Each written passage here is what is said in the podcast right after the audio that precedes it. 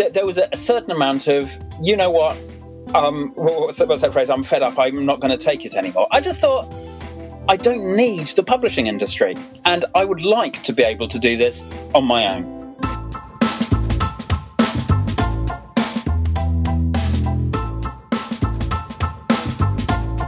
Welcome to the Author Biz, the show that's all about the business of being an author.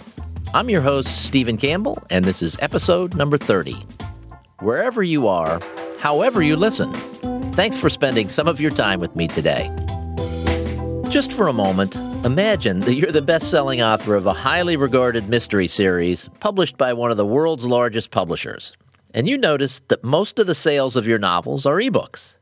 When it came time to negotiate that next contract with your publisher, what would you do? My guest today is Harry Bingham.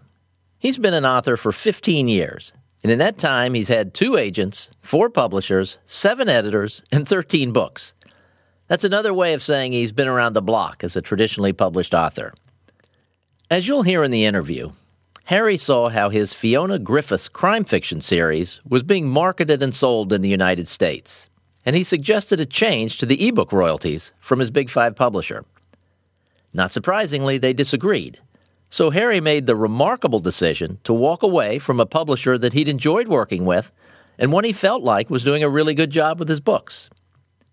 Harry joins us today to explain why he walked away from his U.S. publisher and the opportunities he sees available to authors today in what he calls the fourth era of publishing. If you like what you hear in this episode, you can subscribe to the show at the AuthorBiz website or at iTunes. If you do have an iTunes account, please leave a review. They're as valuable on iTunes as they are on Amazon. Now let's get on with the interview. Harry, welcome to the Author Biz. Well, thank you very much indeed for having me. You have just published The Strange Death of Fiona Griffiths, and it's the third book in your Fiona Griffith series.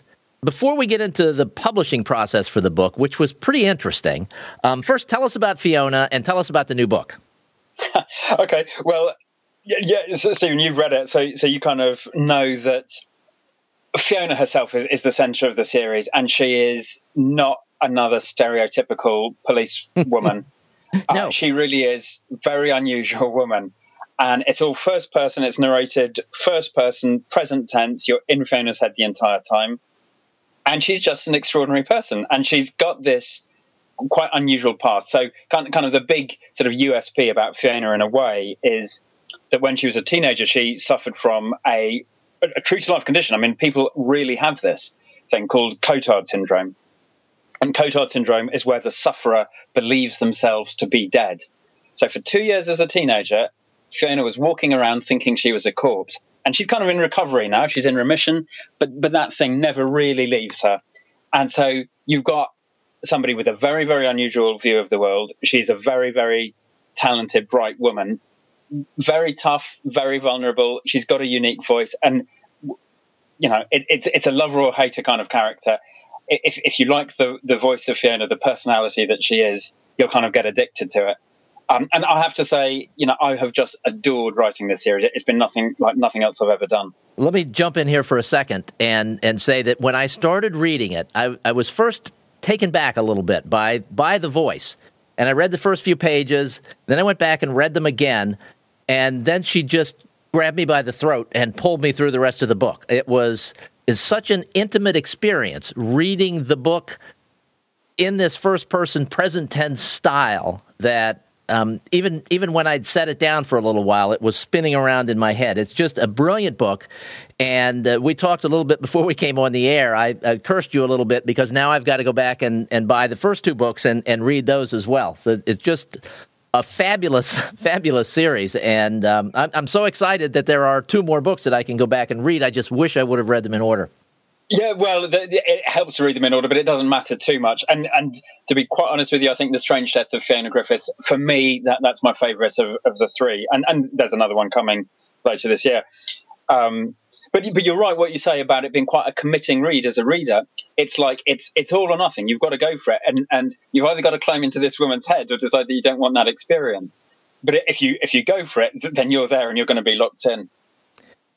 Yes, and uh, so I, I can assure you that the first two books will be the next two books that I read because I just finished The Strange Death last night. So I'm going to go and get the next two and just work my way through them and really enjoy every second of it. You publish this on your own, uh, as opposed to the first two were traditionally published. Something happened. Uh, I'm, I'm assuming that this was the option book and things didn't work out, so you decided to publish it on your own.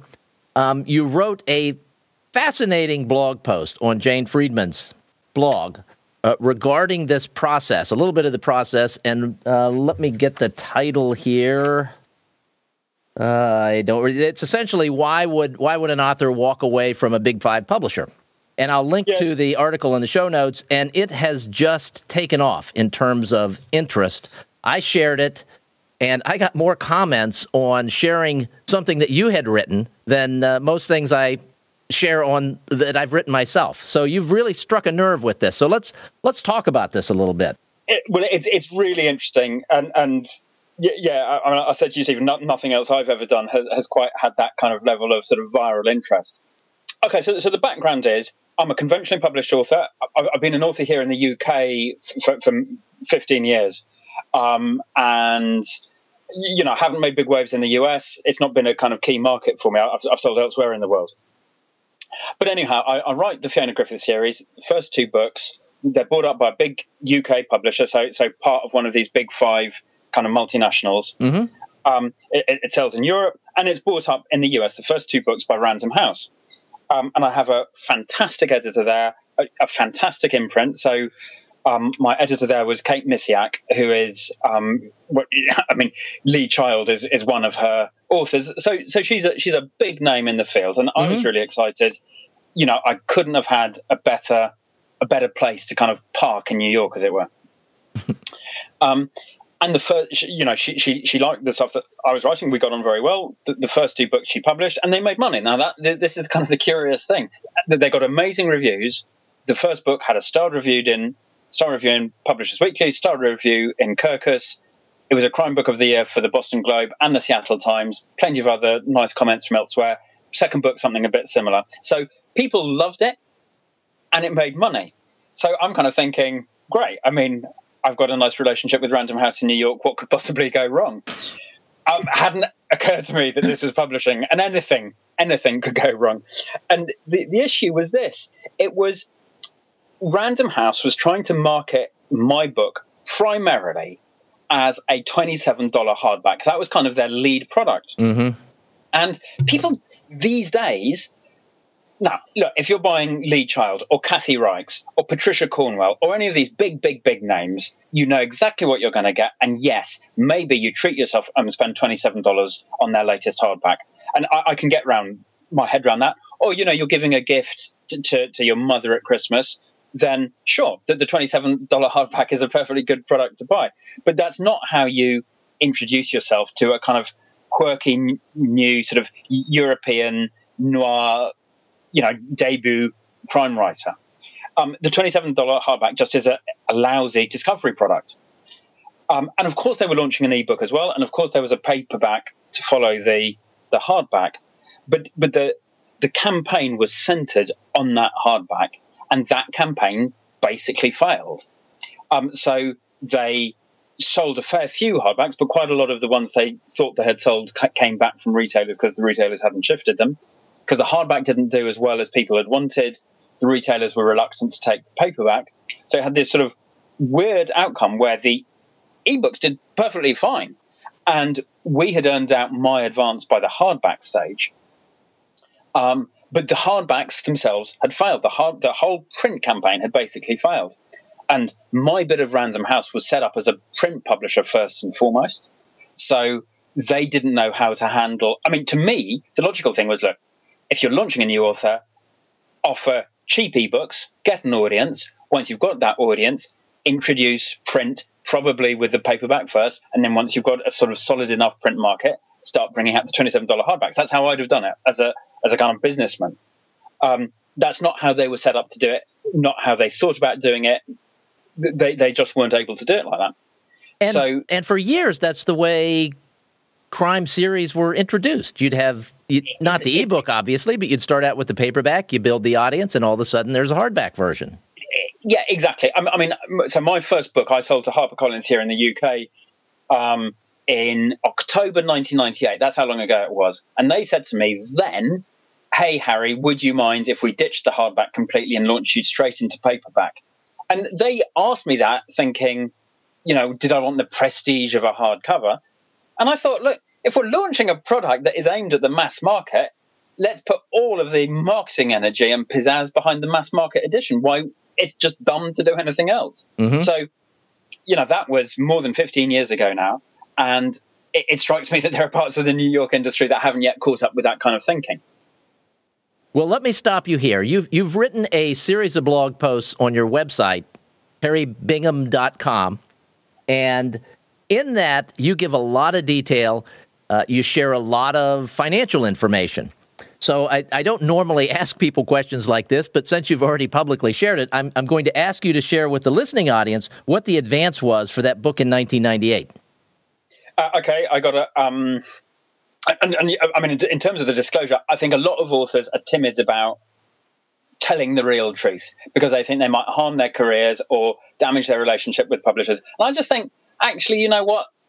Let's just tell our stories. Let, us get it out there, and people can make up their own mind. So, you know, that's the reason for my disclosure. But yeah, in answer to your question, uh, I got a two book deal um, back then, 1998 that was £160,000, which would equate to, I guess, $270,000, something like that. Okay, and then I think that makes the idea of releasing the book, the first book in the in in the two book deal, as a paperback, even more interesting. Yeah, they really went for it, mm-hmm. and and it really worked. They, they they, they sold in big volumes with that um, first paperback, and they did it because they had concentrated all of their marketing budget on the mass market release, and it worked. Now, things worked a little differently that back then. The the industry was different from what it is now, right? But it worked. You detail all of this on your blog, and it is absolutely fascinating reading. I'm going to link to it and I, I, would really encourage people to just read all the way through from post number one. I think you just posted number 11 yesterday, and we're not to the end of the story yet, which is a very gripping publishing story. we're, we're, we're, getting closer.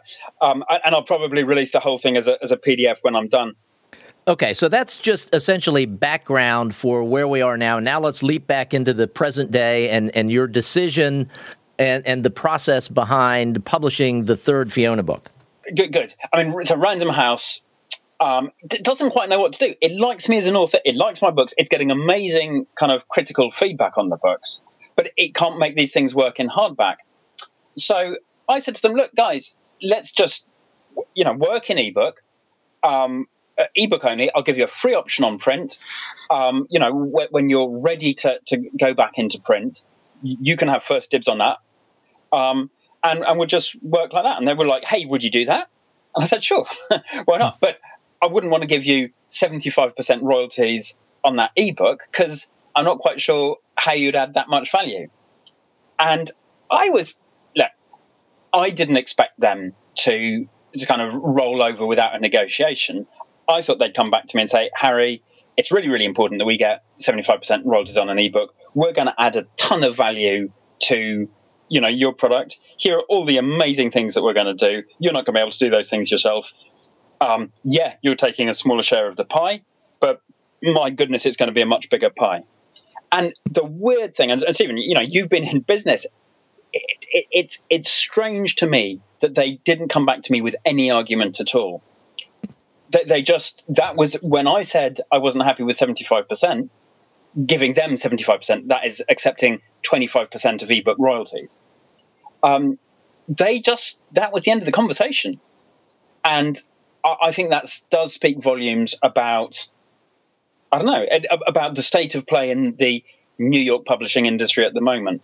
Well, let me ask a, a question. I, I, mentioned the option book earlier. I'm assuming you had a two book deal uh, at, at, first, and yeah. then this third book was the option book. Yeah, exactly. Okay, so you I, did not come to terms with them, and then did you think to yourself at all, maybe I'll take this to another publisher, or have my agent shop it to another publisher? Did you, did you just yeah, my, jump I mean, to? my, my, my, agent kind of thought about it, and and I, you know, I, I didn't say no, but but but the issue was if Random House couldn't make this thing work in mm-hmm. print, there's no particular reason why anyone else would find it an attractive proposition. And I kind of thought, look, I'm actually confident enough in these books that I wouldn't want to get a small deal with a second tier publisher. Um, wh- why would I do that? If if you know, in in the US, you, you see different figures on the total ebook market. But the one that matters to me, so so roughly a third of the value of, of the fiction market is is ebook. Um, but in crime, it's more like seventy five percent. And if you look at kind of debut crime, in other words, crime excluding the really big names, then mm-hmm. it's probably more like eighty five or ninety percent ebook. So I just thought I don't need the print market. I can find a readership without that. And I felt confident in my ability to do it. So yeah, I, I was. That was the kind of the negative reason for, for going into self publishing. I just thought, you know, I, I, don't think there's a better offer there that will really add value to me. But I also thought, you know what, I've had some poor experiences with publishers over the years, as detailed in my blogs. I've mm-hmm. had some very good ones too. But th- there was a, a, certain amount of, you know what, um, what's, that, what's that phrase? I'm fed up. I'm not going to take it anymore. I just thought, I don't need the publishing industry. And I would like to be able to do this on my own. And that was the really strong positive motivation for self publishing. And, you know, I'm, I'm really excited to be doing it. I also wanted to get into the four eras of the publishing business that you mentioned in the blog post for people that haven't read it. Let's just talk through it because I, I, really liked the shift between the third and the fourth era that we're sort of going through right now, and the way you explained that. I, I think that's very will be very instructive to listeners. Okay, I, I mean just just to quickly recap then, kind of the, the first era um, was you know back in the days when publishers when price discounting wasn't a big factor, publishers had money for marketing and they could have put up posters and you know do do print advertising and that kind of thing. Now, I got in on the very tail end of that and basically watched it die within the space of the, the first or second books that I did. Um, the, the second phase was all of the publishers' marketing budgets were being used to buy space in in bookstores. So, the, you know, Barnes and Noble. If you wanted to be front of store in Barnes and Noble, you had to pay for that slot. Mm-hmm. So, the marketing budget you know still existed, but it was basically you were just buying visibility in, in retail stores. Um, so those were the first two eras, but that was still pre-Amazon. Then you get the, the dawn of Amazon, um, and really, c- kind of everything changes. Um, the, a lot of the volumes are moving online. Um, you have the dawn of the ebook, and in fact, you know, publishers were in this strange situation where they were being threatened by the ebook because big, big retailers like Borders was going out of business. So publishers were losing huge volumes. They were losing big, big traditional customers, and that was scary. On the other hand, they were making these massive ebook margins. And so what they were losing with the left hand, they, they were gaining with the right. And in fact, more than gaining. I mean, publishers today are making more money than they've ever made in their financial history. So this idea that Amazon is just destroying publishers it's not actually borne out by the facts. so, so that's the third era. You've got Amazon's really big, lots of the, the trade has migrated to ebook, but kind of everyone's happy. Amazon's making money, the publishers are making money, the, the authors aren't doing quite as well, but no one cares about them. Um, so, so that's the third era.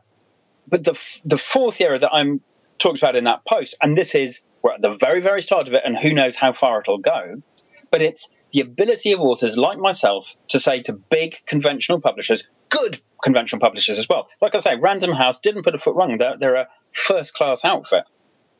Um, but it's our ability to say, you know what, I don't need you. I'm going to do this on my own. And that is the first time, really, in pretty much the history of books that authors have had that ability to, to reach a mass market of readers without some intermediary. Um, I'm obviously using Amazon as a retailer, but without some kind of publisher in between us and our readership. And that I think is a really, really thrilling ability. Indeed.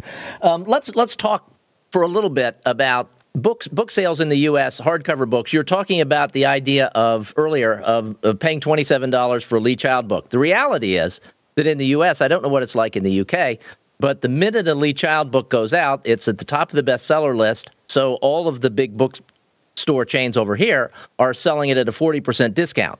So your yeah. book is selling for twenty seven dollars. Lee Child's book is selling for seventeen dollars. And yeah, that exactly. really makes it a no brainer for people to, to choose the Lee Child's book. Exactly. And you would think that it was therefore also a no brainer for the publisher to say about the Harry Bingham hardback why would anyone buy the $27 hardback that is a totally untried and untested product as far as the consumer is concerned? Mm-hmm. Um, as, as opposed to that, you know, discounted $18 hardback or whatever.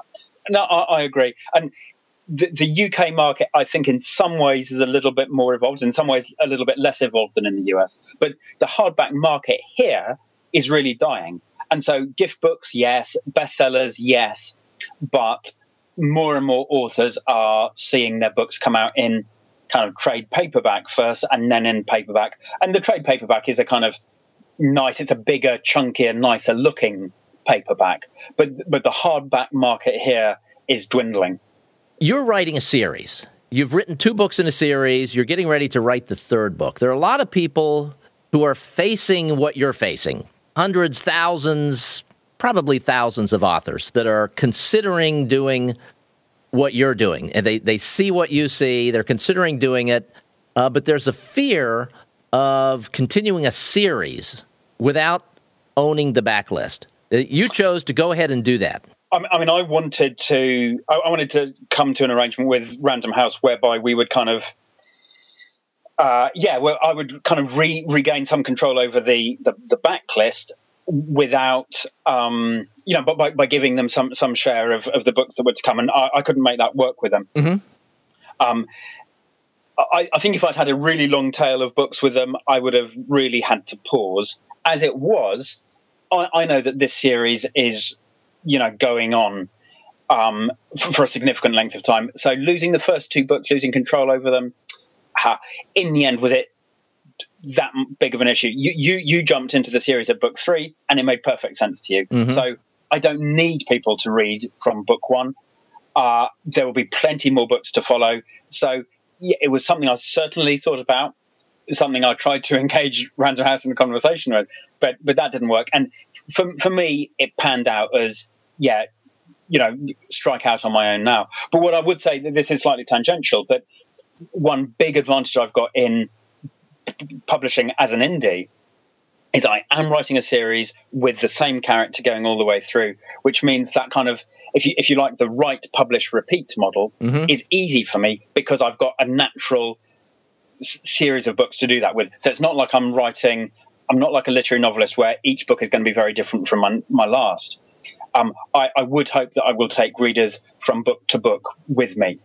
Um, and that makes it easy for me to do things like start to build up a mailing list and hope that each time the snowball gathers a little bit more momentum. But you know, I think I'll be three or four books into my publishing journey before I can really say definitely has my self-publishing experiment worked or not. You raise an interesting point with the the email list idea. There, there are so many people that are tra- traditionally published now. Indie published authors have a little bit of an advantage in terms of sending people to their email list because they can just put it at the front of the book or the back of the book um, to encourage readers to do that. Uh, it's not something that most traditionally published authors have the opportunity to do. So I'm assuming that when you started this, you either had no email list or a very small email list. Yeah, that's correct.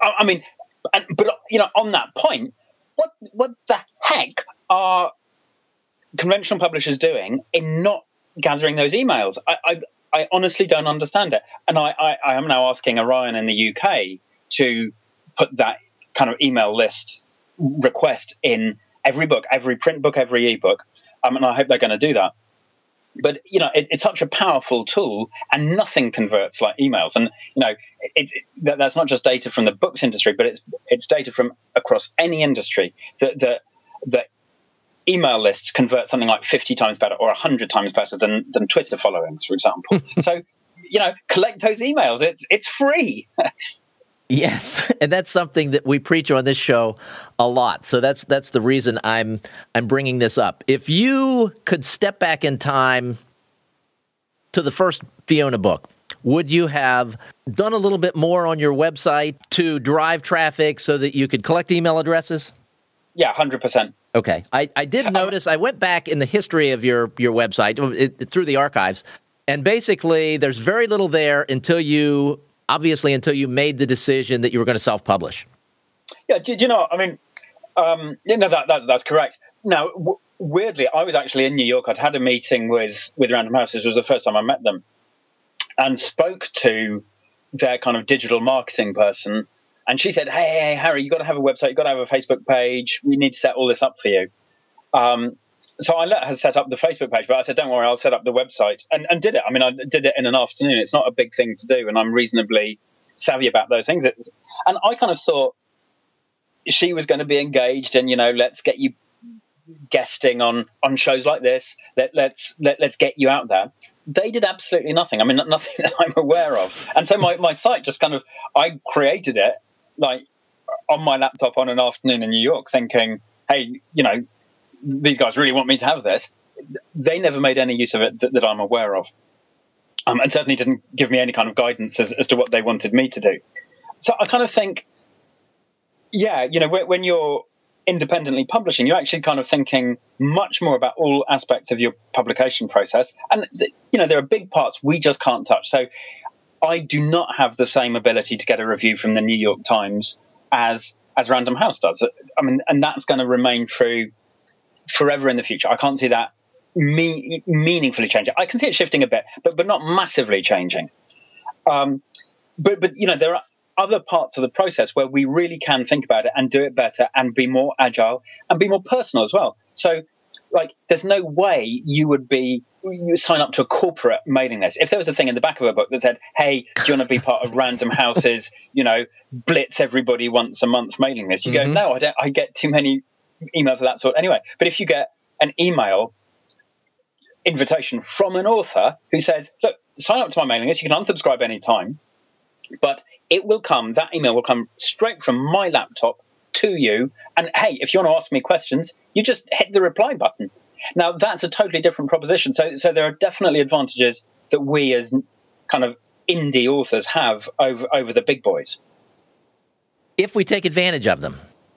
Yeah, if, if, if, we're smart enough to take advantage of it, right? Yes. Now, you, let's go back to you setting up this website. As you said, you're you're fairly proficient technically, but you did it you did it in an after, in an afternoon. Did you use, you did use WordPress because I could I could see where your site was hosted. So you used WordPress. Um, you did it yourself. You have total control over your website, and now you're able to update it at will you don't have to hire people. You don't have to outsource any of this. You just did it. You found a couple of images and you created yeah. a pretty nice looking website. Yeah, no, ex- exactly. Exactly. And, and an author website doesn't have to be that sophisticated. I mean, you know, it, it, needs contact information, it needs a bit of blog material, it needs a little bit about the books, it needs some reviews. It, but it, it, it's not designed to be a, a, complicated thing, and people don't want a ton of content. They just want good, relevant content. And we want to know what the current book is. We want to know when the next book is coming out. And for me, I want to be able to sign up for the email list so that I can get an email when the new book comes out. I don't want to have to search for it because I'll most likely miss it. Yeah, exactly. And, you know, however much you like a book, you, you know, you, you, you finish the book and you might log mentally that the next one is coming out in September or whatever. You're not going to remember in September. So, yeah, just a little nudge from the author saying, hey, the book's out in a week. You can pre order it here and and that pre-order thing, by the way. Um, so I had, you know, by the time I published The Strange Death of Fiona Griffiths, I'd had the book on pre-order for some little time, mm-hmm. so that I had a hit of, you know, a few 100 mm-hmm. um, orders on the day of publication, which instantly put me onto some of those Amazon bestseller lists. Not very high up, but you know, it gave me instant visibility on Amazon where just launching the book without that little kick to start with would have dissipated that that um, that energy. Unless you had a big email list where you could just send everybody in right away and just say the book is is has been released today, and you weren't in a position to do that, but you may be right, by the but, time but the next even, one comes even, out. Even then, you might as well, uh, you, you, know, give it let's say six weeks of, of pre-order, mm-hmm. and then hit your email list a week or so beforehand, and then you get everything detonating together. You mentioned reviews, and in the article, I, I, think it was in the article or the post you wrote on Jane's site, you mentioned uh, buying a Kirkus review and that you felt like that was worth the money. Um, explain that. Okay, so so so the deal, indie authors can get a, a review from Kirkus Reviews, and Kirkus Reviews is, is, one of the two big, big, big preview mm-hmm. publications in the US. The other one is Publishers Weekly. Very well respected. Um, you can buy a review. Um, the cost is four hundred twenty-five dollars um, and you get the exact same team of reviewers delivering the exact same type of reviews as publishers get.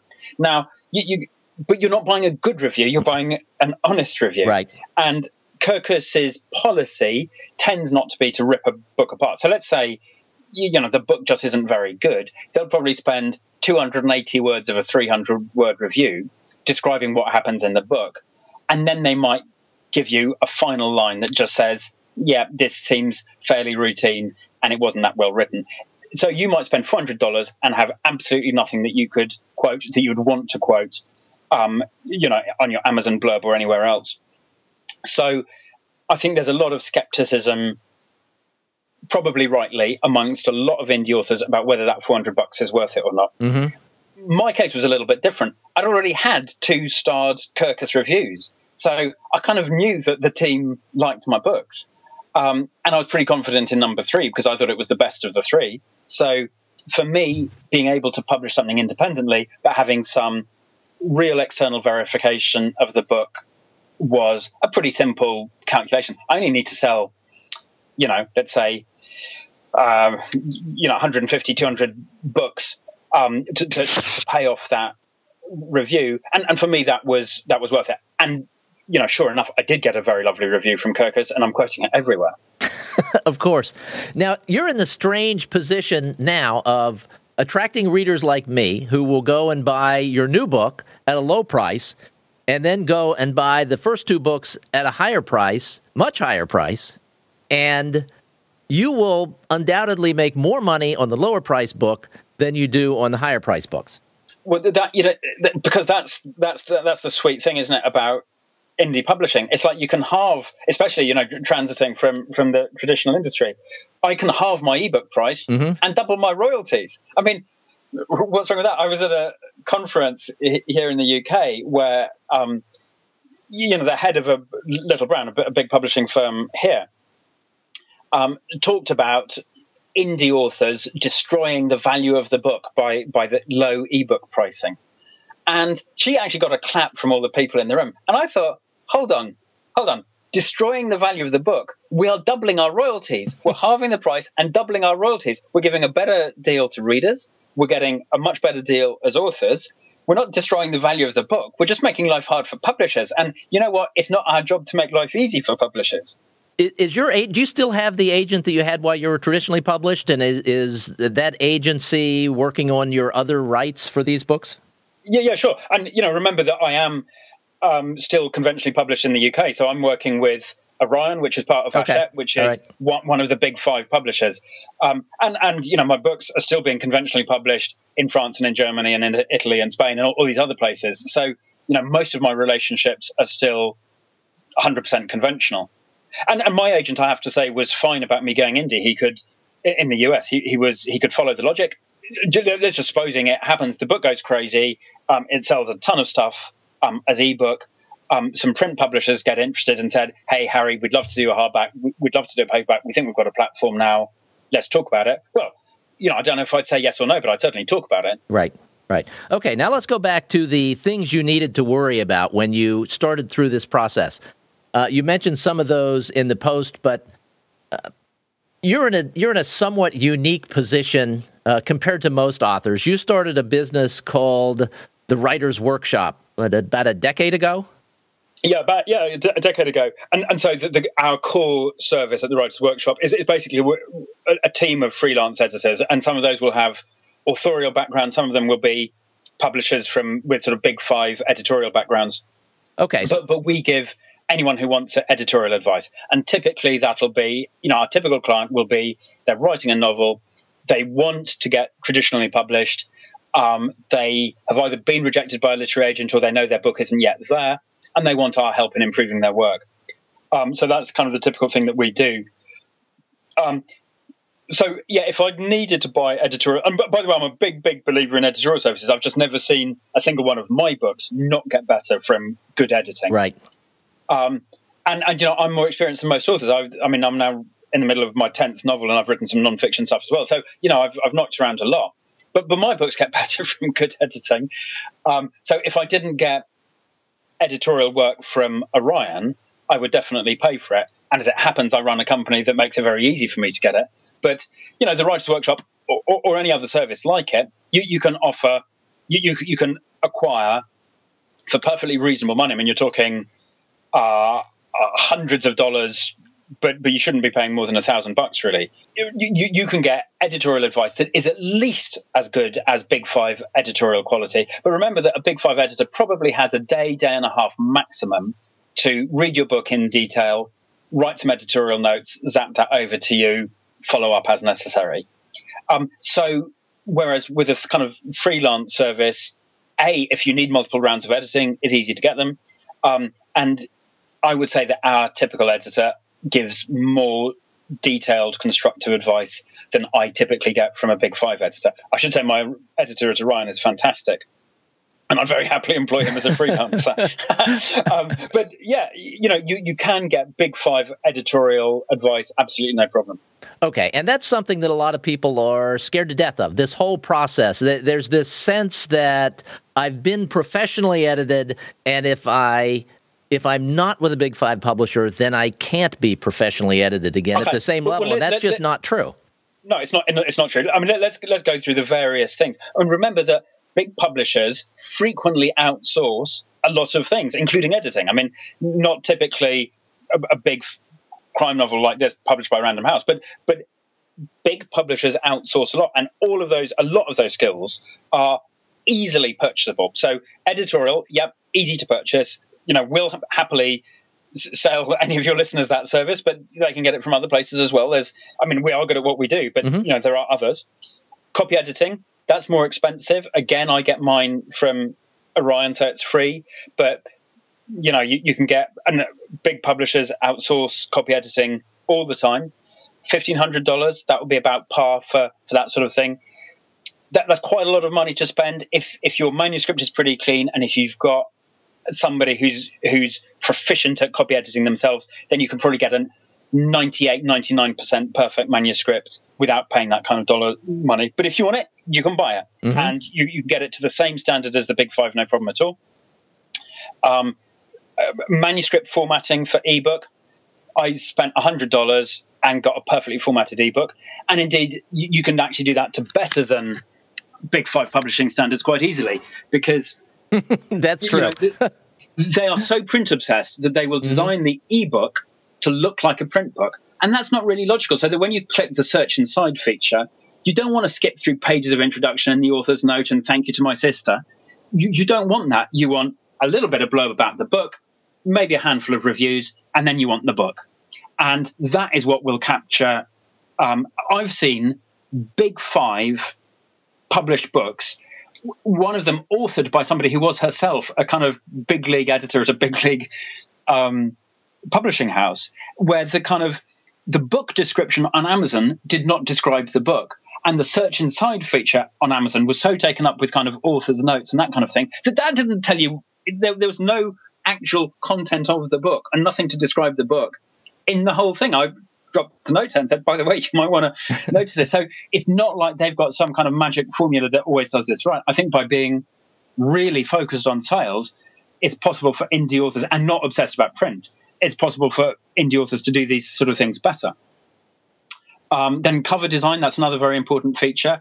I think it is worth spending real money there. I spent probably $700, something like that, on sourcing multiple, multiple designs from a kind of place where you put out a design brief to tender and people compete to kind of win the win the contract.